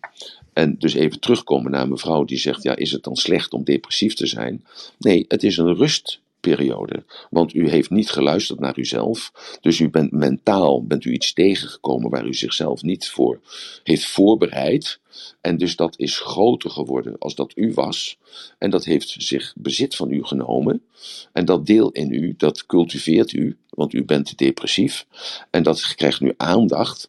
En totdat u de juiste man of vrouw ontmoet, die ervoor zorgt dat die aandacht weggehaald wordt bij dat deel. En dat u dan gelouterd weer terugkomt in uw gezonde bestaan. Heb ik u antwoord gegeven op uw vraag, mevrouw? Ik heb een grote bocht gemaakt, maar nou, misschien dat diegene dan nog even uh, naar mij een berichtje wil sturen dat duidelijk is overgekomen. Want ze vroeg mij om haar naam even niet uh, ja, nee, dat te vernoemen. Nee, dat mag. Dat begrijp ik. Maar dus daarom vult iedereen dat sterk, dat sterk of zwak vult zelf in gebruikt dat vanuit zijn eigen referentiekader. Het gaat om te laten zien, elke keer weer. Ik, daarom heb ik dus even een recap gegeven van 70 jaar geschiedenis. Ik ben zelfs even teruggegaan naar 1872. Het, dus dat het einde van de eh, Frans-Duitse oorlog ervoor eh, gezorgd heeft, heeft de voedingsbodem gelegd voor de Eerste Wereldoorlog. En het afsluiten van de Eerste Wereldoorlog heeft de voedingsbodem gelegd voor het ontstaan van de Tweede Wereldoorlog. En het afsluiten van de Tweede Wereldoorlog heeft de, de voedingsbodem ontstaan dat de Koude Oorlog is ontstaan. En de Koude Oorlog, uh, ja, die is dus afgelopen. Maar we hebben nog heel veel mensen denken nog in dat beeld dat de communisten, dat de Russen uh, veel kwaad willen. En als je kijkt naar de cultuur van de Russen, of je kijkt naar de cultuur van de Chinezen, dat zijn geen agressors. Dat zijn geen agressors. Duitsers zijn agressors. Dat zit in hun bloed. Uh, Engelsen zijn agressors. Dat zit in hun bloed. Nederlanders zijn mak. Nederlanders zijn neutraal, dat zit in hun bloed. Uh, zo, dus dus dat heeft te maken met cultuur. En als je die patronen herkent, dan maar, hoef je je niet druk te maken om momenteel om de oorlog die er aan het aankomen is tussen Taiwan en tussen China. Want China is veel te pragmatisch. Dat is ingegeven door het boeddhisme. Hè, boeddhisme die eh, gaan de natuur na. En die weten dat besef. Die weten dat en die beseffen dat, dat alles onderhevig is aan seizoenen. En die weten ook dat als je sterk bent, eh, dat je dan ook gaat winnen. Mentaal sterk bent en fysiek sterk bent. En Chinezen nemen ook de tijd. Kijk, wij Europeanen denken in, uh, in fases van een uh, maand of een jaar, misschien in twee jaar. Maar een, een Chinees, die plant in, in, in, in generaties. Die heeft het niet over zijn eigen welzijn, die heeft het over het welzijn van zijn kinderen en over zijn kleinkinderen. Dus die heeft een hele ander perspectief. Die kijkt heel anders naar bijvoorbeeld naar het leed wat in Afrika is. En die ruilt dus uh, de grondstoffen in tegen vliegvelden en railroads en uh, allerlei uh, aansluitingen dat je je telefoon overal kunt gebruiken, je zaktelefoon kunt gebruiken. En zorgt er zo voor dat Afrika uit de ellende komt. Wij hebben als koloniale bezettingsmacht er nooit aan gedacht om uh, niet, weg, niet weg te gaan, maar juist ook een ander systeem te gebruiken om die mensen te kunnen helpen. Nee, dat hebben we niet gedaan. We hadden die keuze niet, want we zaten in ons eigen probleem. Zoals u en ik ook in ons eigen probleem zit. En dus dat probleem niet kan oplossen. Enkel en alleen maar uh, dat probleem kan oplossen als je het buiten, buiten jezelf zegt, zet. En dan kun je het bekijken. En je kunt het delen met andere mensen. Hè? Dus je zet het buiten jezelf door dat te visualiseren. Wat weerhoudt mij nu? Wat stopt mij nu? Wat creëert mijn angst nu? En je kunt dan kijken naar de voorkant en de onderkant en de bovenkant en de zijkant. En dan kun je het ook bespreekbaar maken met een ander, met een therapeut of met een coach, zodat je dat op kunt lossen, zodat een derde persoon die kijkt anders naar jou in die doos, als dat je zelf naar jezelf kijkt in die doos. En dat hebben de Chinezen heel knap gedaan. En die hebben daar bondgenoten gemaakt voor uh, generaties. Zo, en uh, ja, waarom hebben de, eh, de, de Westerlingen dat dan niet gedaan in het eind 19e eh, eeuw en begin uh, 20e eeuw? Hebben dat niet kunnen bedenken, omdat ze in die doos zaten. Zo, dus het is allemaal een manier van perceptie. En dus ook die slechte tijden, goede tijden, is een perceptie. Dus het moment supreme, als je het bevriest, fixeert, het plaatje fixeert, dan is het vast. En als het vast is, ja, dan is het een bevestiging van jouw overtuiging dat bestendigheid is een illusie van elk tijdperk.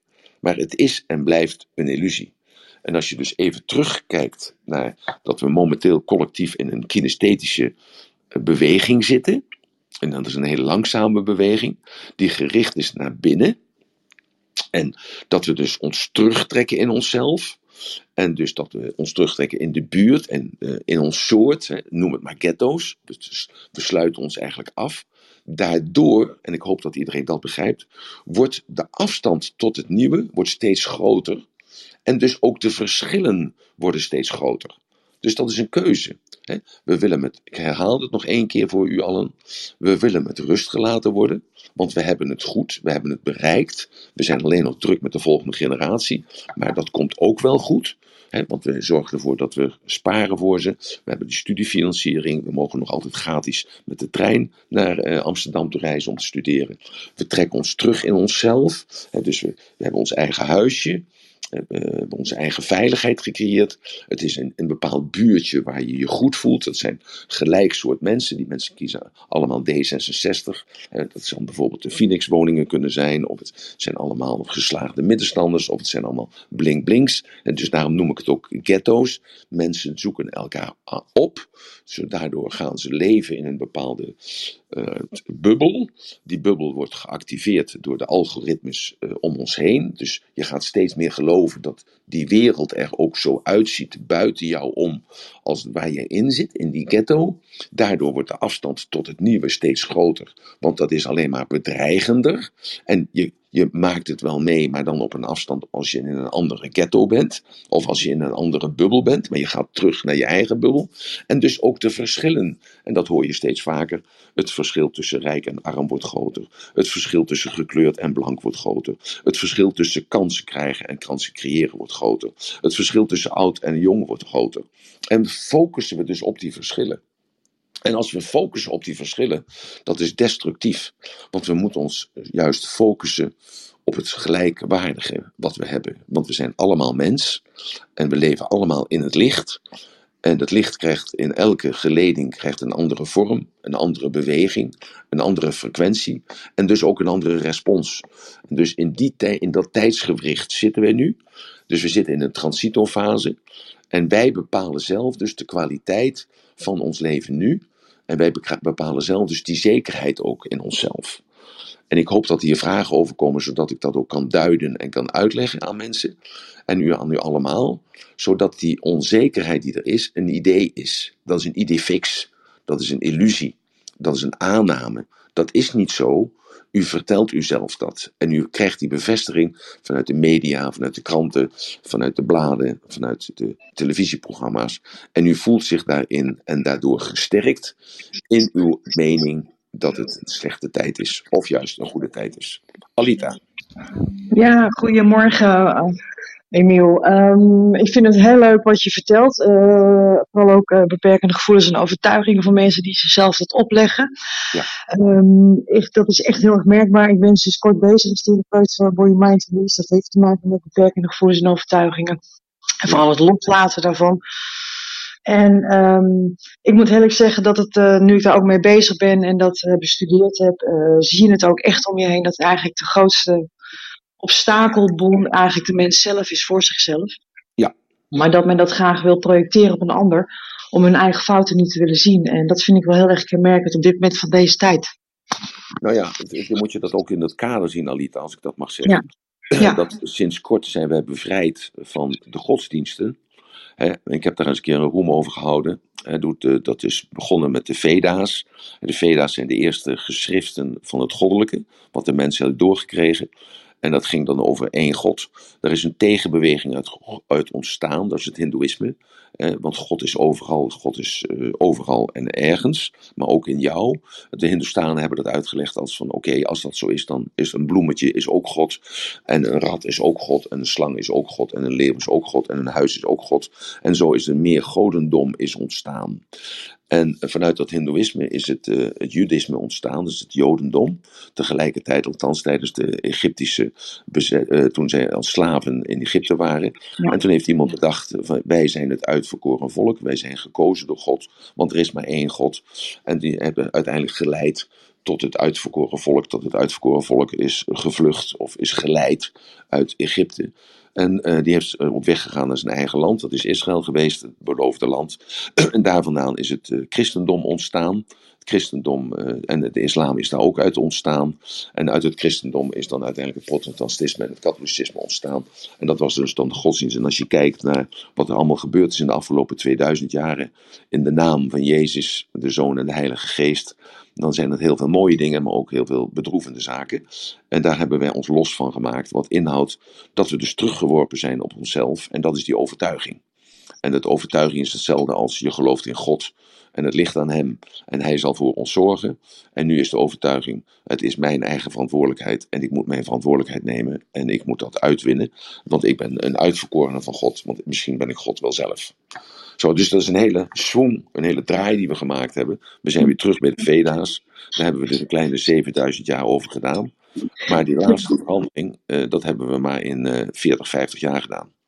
Ja, klopt. En het is wel heel erg leuk zichtbaar. Het, uh, uh, niet iedereen is daar nog maar. Dat blijkt dan wel uit, uit de, de religieoorlogen die er nog zijn in het Midden-Oosten. Maar ja. um, ik vind het wel heel erg leuk.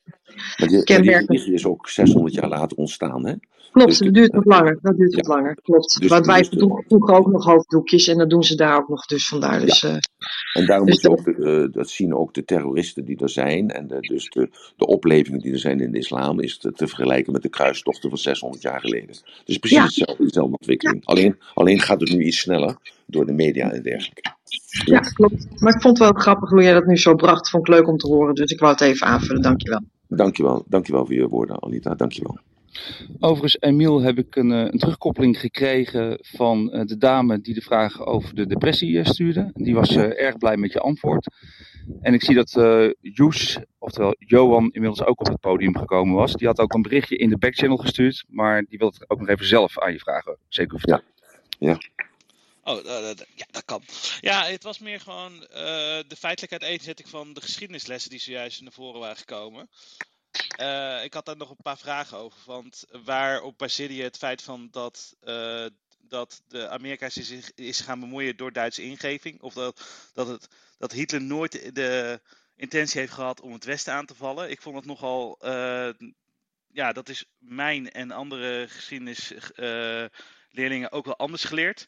Dus ik was heel benieuwd hoe je daarop kwam. Ja, ja goed. Uh, uh, je weet dat er dus in 1929 was de grote depressie, het begin van de grote depressie. De beurzen zakten in elkaar. Weet je dat? Ja, ja dat weet ik. Goed zo. en wat voor gevolg had dat voor Duitsland? dat had voor Duitsland het gevolg dat, dat, dat, ja, dat een hele markt in heeft gestort. Maar... Ja, en waarom zakte de markt in elkaar? Omdat leven werd duur. Nee, omdat de Amerikanen trokken hun leningen terug van de ene dag op de andere dag. Oké. Wist je dat niet? Daardoor kwam daar dus de hyperinflatie. Dat kostte een broodje, ging dus een, een, uh, ongeveer een miljard uh, uh, het, Rijksmarken kosten. Mm -hmm. En toen in dat, in dat gebied van hele hoge werkeloosheid en van hongersdood enzovoort enzovoort, werd er dus een, een, een soort ehm, een soort vacuüm geschapen waarin Hitler kon instappen. En we moeten niet vergeten dat Hitler nog op een democratische wijze gekozen is. En dat kon alleen op een democratische wijze gekozen worden, omdat hij had zijn Mijn Kamp al geschreven. En dat was in grote lijnen was dat al bekend wat hij wilde. En toch uh, was er hoop in de, de hoop in de ellende. En hij uh, gaf die hoop. En toen hij aan de macht kwam, toen liet hij zien dat hij gelijk had. En nou vraag ik jou, jou Jonas, om terug te gaan in de tijd en je voor te stellen dat je in de jaren 30 dit meemaakt. Dat er geen brood is voor je kindertjes, dat er geen werk is, uh, dat er alleen maar kunt bedelen en dergelijke. En dat er een man met een snor uit München opstaat. En die wordt dus op een zeker moment Rijkskanselier. En die zegt, moet luisteren jongens, we gaan allemaal wegen bouwen. Van noord naar zuid en van west naar oost. De zogenaamde autobanen. Zodat we ons kunnen versnellen. En we gaan de Volkswagen bouwen. Maar het eerste wat we gaan doen is de landjes die ze afgepakt hebben van ons na de Eerste Wereldoorlog. Dat was Sudetenland en het Roergebied. En de, dat was een, een beetje nog, nog, een ander gebied. Dat pakken we eerst terug van de geallieerden. En dat heeft hij teruggepakt. En de geallieerden hebben zich dat laten afpakken. En dus heel Duitsland die dacht bij zichzelf van... hé, hey, die man die doet wat hij ons beloofd heeft. Hij pakt terug wat van ons gestolen is. En dat Hitler dan zo slim was, die had een man, en dat was uh, Goebbels. En Goebbels, dat was een, gewoon een, een vooruitziende blik. Dat was een, wij noemen dan een manipulator. Maar hij was gewoon een communicatiestrateeg. En hij begreep het visuele, auditieve, kinesthetische, begreep hij dus al in de jaren dertig. En zorgde ervoor dat Hitler met een vliegtuig vervoerd werd. En dat hij dus op die manier uh, zijn zaken kon doen. Vanaf dezelfde dag in München kon zijn, in Nuremberg kon zijn. En in Hamburg kon zijn. En in, tegelijkertijd in Düsseldorf kon zijn. En dat werd dan ook uitgestraald via de radio. En dat werd uitgezonden op beeld tijdens de zogenaamde uh, heutzutage uh, uitzendingen, stralingen in de bioscopen, wat gratis was. En zo liet hij dus zien dat datgene wat hij beloofde, dat dat zo werd. En daardoor kreeg hij ook de massa achter zich. En dus de achtergrond is deze, dat het de verkeerde afsluiting is geweest. En daar ging het eigenlijk om. Dat er dus achteraf een verkeerde afsluiting is geweest van de Frans-Duitse oorlog. De Fransen hebben toen Duitsland leeggeroofd. De meeste mensen weten bijvoorbeeld niet dat België, en dan vooral Wallonië, toen de tijd het op één na rijkste land van de wereld was. Ik heb dat wel eens eerder gezegd. Uh, en dat is toen leeggeroofd door de Duitsers ten tijde van de Eerste Wereldoorlog. En daarom is er toen zo'n spanning gekomen. Maar goed, Wallonië is er nooit meer bovenop gekomen. En Duitsland is er wel weer bovenop gekomen. En ik wil alleen maar zeggen, ik, ik, ik praat niet over goed en slecht. Ik heb het alleen over dat in perceptie van ons mensen uh, de stemming stuurt om te beginnen onze perceptie. Daarna is het onze, uh, onze overtuiging. Dat ons humeur, onze stemming, onze gedachten, onze emoties zijn nog daar bij die holocaust. En zijn nog bij de vreselijke dingen die gebeurd zijn. Maar dat die stemming, die wordt steeds milder. Dat is het enige wat ik zeg. Dat vandaag over 50 jaar, als alles 100 jaar achter ons ligt, of 150 jaar achter ons ligt, dan zal er gezegd worden: Nou, dat is gebeurd met een reden, want daardoor werd, Europa vernietigd.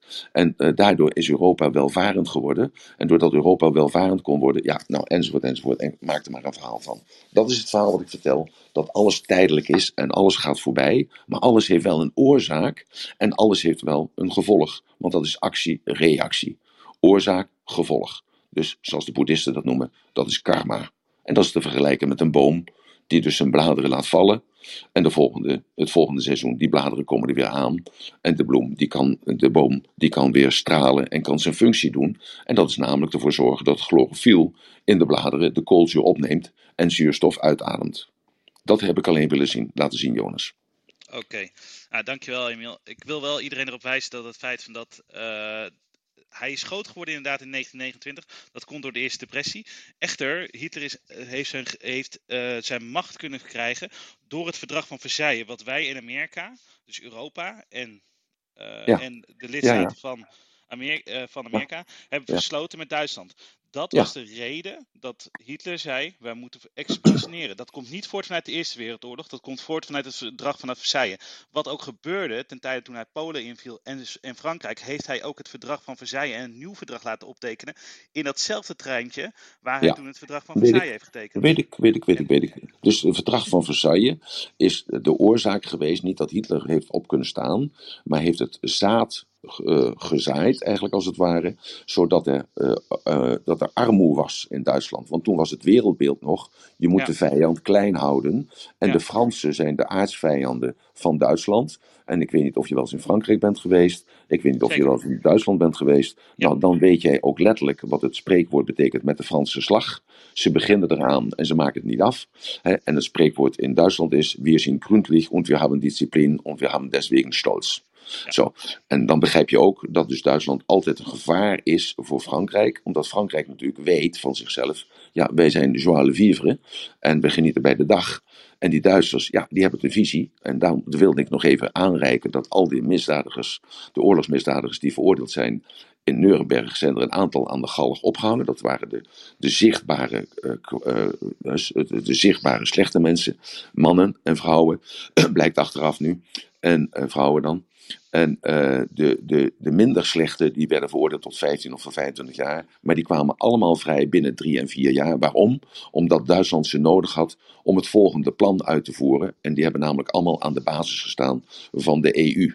En dat, zijn, dat weet je dan ook wel, EU, hè? dat weet je dan ook, Jonas. Dat zij dus vanuit Duitsland dus dat, uh, die basis hebben gelegd om datzelfde idee wat ze al hadden tijdens de, Pruisische, de Pruisische opstanding, tijdens Bismarck, dat ze dus heel Europa wilden bezetten. En dat hebben ze nu in wezen ook gedaan door middel van dat hele EU. Maar dat is een, een duister scenario. Heb je dat wel eens gelezen? Ik heb het wel eens gelezen, dat klopt. Maar um, voordat we hier een hele ja. uh, wellicht de discussie uh, verdwijnen van uh, feitelijkheden over de EU en de beginselen.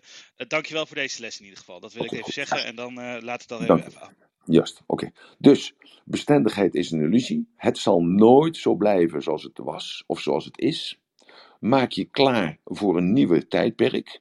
En of het tijdperk de zomer is, de winter is, de lente is of de, zomer, uh, of de herfst is, dat hangt af van jouw perceptie.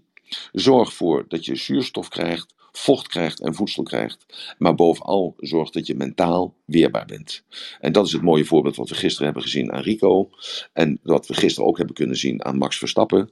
Want het is toch wel gewoon helemaal te gek dat zo'n heel klein landje als Nederland, want wij bestaan uit 0,2% van het oppervlakte van de wereld, dat we twee van zulke grote, mentaal weerbare en voorbeelden voorgebracht hebben, voortge voortgebracht hebben, die ons, kunnen, die ons dagelijks kunnen laten zien dat je je dus wel neer kunt laten slaan, maar dat je altijd weer terug kunt komen.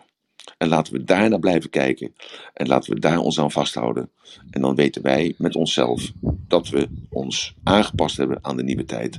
En dat dat ook goed is voor onszelf, want het is een nieuw leerproces waar we met z'n allen in zijn en ingaan.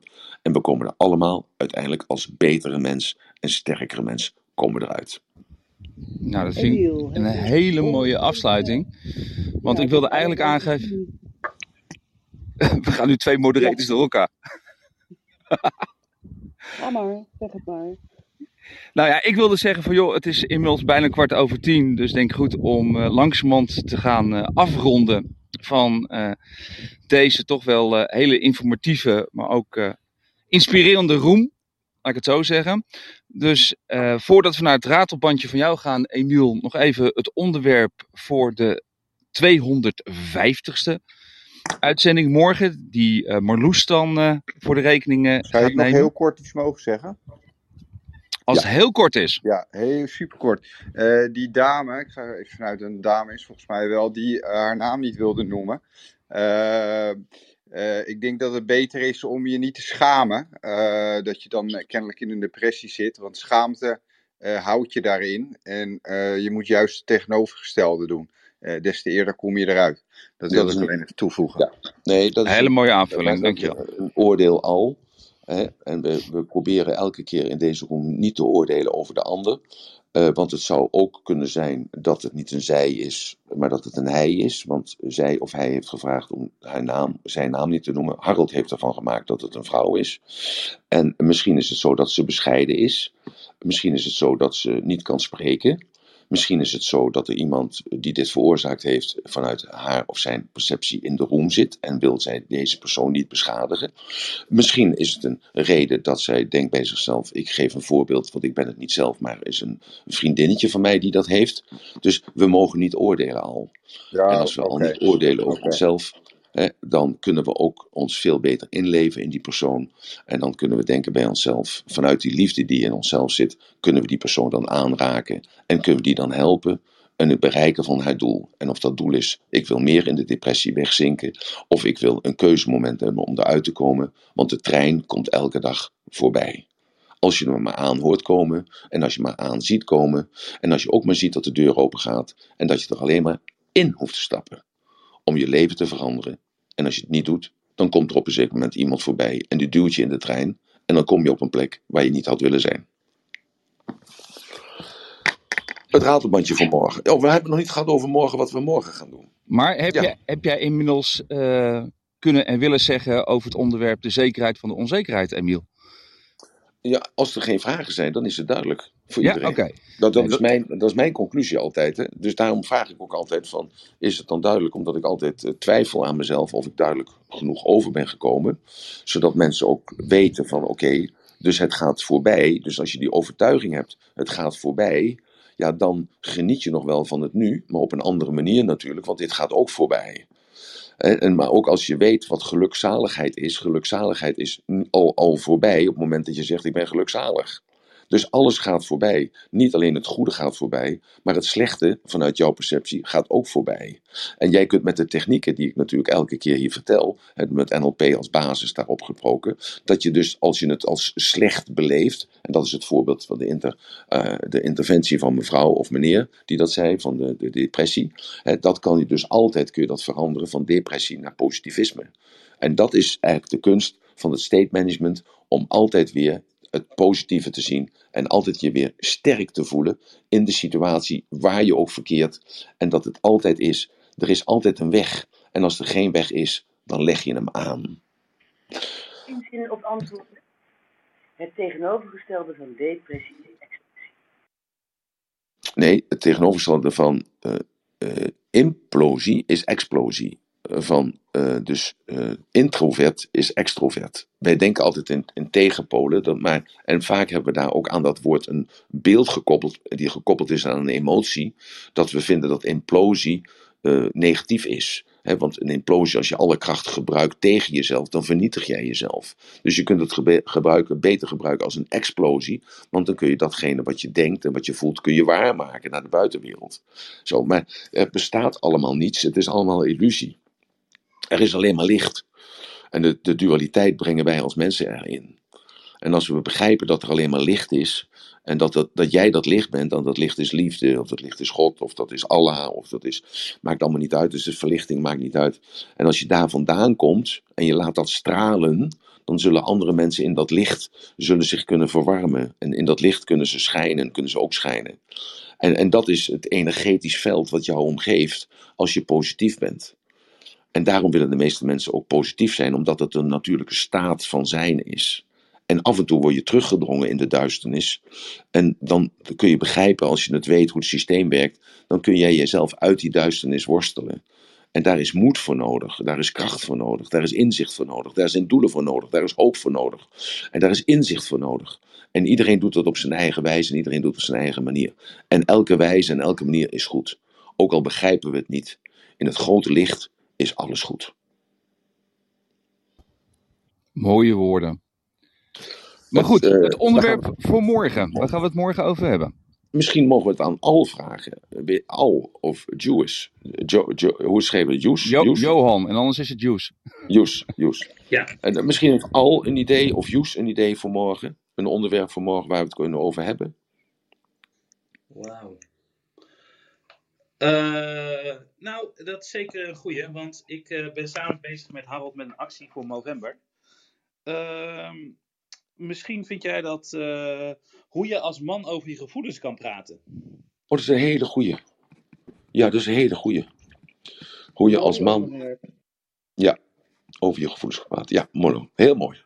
En dat Heel mooi. bij uh, de novemberactie van mij in Harold, dus dat is hartstikke goed. Ja. Uh, en ik wilde, ja, dat is dan wat anders, uh, uh, over um, ja, een beetje hier in navolging van wat er nu allemaal is gezegd, ehm, hoe, je doelen, hoe je je doelen kan verwezenlijken. Oké, okay, goed, hoe je doelen, ja. Ehm, ja, dat is goed. Die, die, doen we alle twee tegelijk. Die doen we alle twee tegelijk. Ja? Top. Dus hoe je als man over je gevoelens kan praten en hoe je doelen kan verwerkelijken. Juist, exact. Fantastisch. Nou, nou, voordat we dan naar het ratelbandje gaan, uh, Emiel, nog even dan een korte rondvraag op het podium of iemand nog wat toe te voegen heeft. Uh, Joes, heb jij nog iets toe te voegen? Uh, nee, even niet. Ik ben beton aan het poetsen.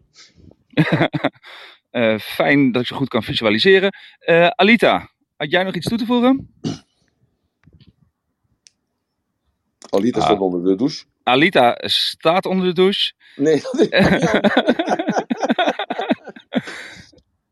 Ze heeft wel de microfoon aan, maar ik hoor je niet. Ik weet niet hoe het voor de anderen is. Ja, en anders gaan, we naar, anders gaan we naar L. Uh, verder geen toevoegingen of aanvullingen. Uh, ik wou uh, zowel jou als Emiel danken voor jullie tijd. Een mooie foto van, een mooie foto van El Capone. Je weet waar hij op, uiteindelijk op gearresteerd is. Hè? Ja, ja, belasting, belastingfraude. Ja, ja, had het toch anders moeten doen. Een mooi figuur trouwens, maar goed. okay. Gaan we naar Marjan. Marjan, had jij nog iets toe te voegen voor, uh, aan dit mooie onderwerp? Uh, ja, ik vond het een heel mooi onderwerp. Ik heb het een uh, redelijk voorgehouden. En behalve dan dat even douchen. ik zie nog niet echt het verschil tussen de explosie die, en de expressie die ik noemde. Maar goed, dat is denk ik Wacht even, wacht even want dat, dat wil ik dan even. Explosie, expressie, wat, wat, wat is het verschil? Ik zei tegenovergestelde van depressie is expressie. En toen zei jij nee, implosie, explosie. En ik zie niet heel erg goed het verschillen. Want een depressie is een staat waarbij een exploderende staat op zal Ik versta je heel slecht, Marjan. Ik weet niet hoe het voor de anderen is, maar... Sorry, ik had jullie op het boxje gezet. Nee, maar, ja, maar ik, ik heb het begrepen. Uh, dan heb ik dat verkeerd uitgelegd, uh, Marjan. Dan wil ik daar nog even op terugkomen. Jij zegt depressie tegenovergestelde van is expressie. Uh, mm -hmm. dat, dat, maar ik heb een andere loop genomen. maar dat is zo, want bij depressie implodeer je. En bij expressie ben je dus extern gericht. Hè? Dus dan, dan, dan uitzicht dat naar buiten. Want ik was even in de war met expressie. Want de expressie is, uh, ik zag het beeld van een gezicht. En de expressie van iemand die depressief is, uh, is een ander beeld als dat ik voor me heb als iemand die positief ingericht is, ingesteld is. Dus ja, zo ja. Hè, maar, ja, energetisch. Uit de, de energetische staat van depressief. Ja, klopt. Ja. Klopt. In depressie gebruik je. Ja, ja, ja, dat klopt. Ja, dat is een self-fulfilling prophecy. Hè, want je, je gebruikt de kracht tegen jezelf eigenlijk om jezelf kleiner te maken, om jezelf te vernietigen. En bij de expressie is dus tegenovergestelde, dan gebruik je die kracht om te materialiseren, te scheppen en om te manifesteren. Dus dat ene is dan in onze wereld, hè, laten we het dan zo zeggen, negatief gelabeld en aan de andere kant positief gelabeld. Zo, dus wat wil je hier? Maar er zijn momenten van rust. En dat is even dat je de momenten van rust, van bezinning, dat je het niet meer weet en dan in paniek uh, de controle verliest over jezelf en dat je dus dooddoende in die depressie komt. En dan ga je dus in dat zelfdestructieve gedrag. En uh, als je in de zelfdestructieve gedrag is, dat is verslavend als het ware hetzelfde als dat Mhm. scheppende gedrag verslavend is. Maar ik stel me alleen op het punt, het is altijd een deel in jou. Jij bent dat niet, maar het is een deel wat dus depressief is en het is een deel in jou wat expressief is, want er zijn ook andere delen in jou. En dat geeft je de keuze, als je dus die zienswijze aan kunt nemen, die overtuiging aan kunt nemen, dat het delen zijn in plaats van dat er één persoon is, dan kun je jezelf veranderen, want dan moet je een deeltje veranderen en dan is het ook niet zo moeilijk meer. Ja, overigens denk ik dat we ook een tijd ingaan waar er minder oordeel op depressie zal zijn. Want als je ziet hoeveel initiatieven er zal zijn naar krimpen in plaats van groeien, dan vind ik dat een hele mooie maatschappij. Ja, nou ja, dat, daar kunnen we nog eens een keer een roem over houden. Uh, of dat ik, ga, ik ga alleen wel even streng, doch rechtvaardig zijn. Ja, want ja. Uh, we lopen te veel uit. Uh, Marjan, dankjewel ja. voor, voor je toevoeging. Petra, had jij nog iets toe te voegen? En uiteraard bedankt voor het medemodereren. Nou, jij ook, dankjewel voor uh, hoofdmoderator te zijn. Uh, wat, uh, wat ik ook mee heb gegeven, meegeef aan deze room is eigenlijk van, wat Emiel ook bij de eerste zin al, dat je constant tegen jezelf kan zeggen van ik heb het overleefd en het, de toekomst is het cadeautje. Dus de present is de present. En ja. je weet je, dat vind ik wel een hele mooie metafoor voor iedereen om daar een houvast aan te hebben. Ja, dankjewel Petra voor deze kortsluiting. Dat is, dat is heel, heel goed dat je dat eruit gehaald hebt, want dat is ook de kern van de zaak. En daar heb ik dan een uur voor nodig gehad om dat over de bühne te krijgen.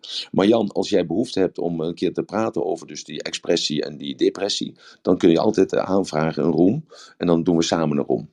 Oké, okay, dat terzijde. Oké, okay, het raadsbandje voor vandaag is kijk vooruit. Wie en wat wil jij zijn? Wie en wat wil jij zijn? En op welke plaats wil jij zijn? En met wie wil jij zijn? En als je daarnaar kijkt vandaag en de zondag daarvoor gebruikt, want het is een vrije dag.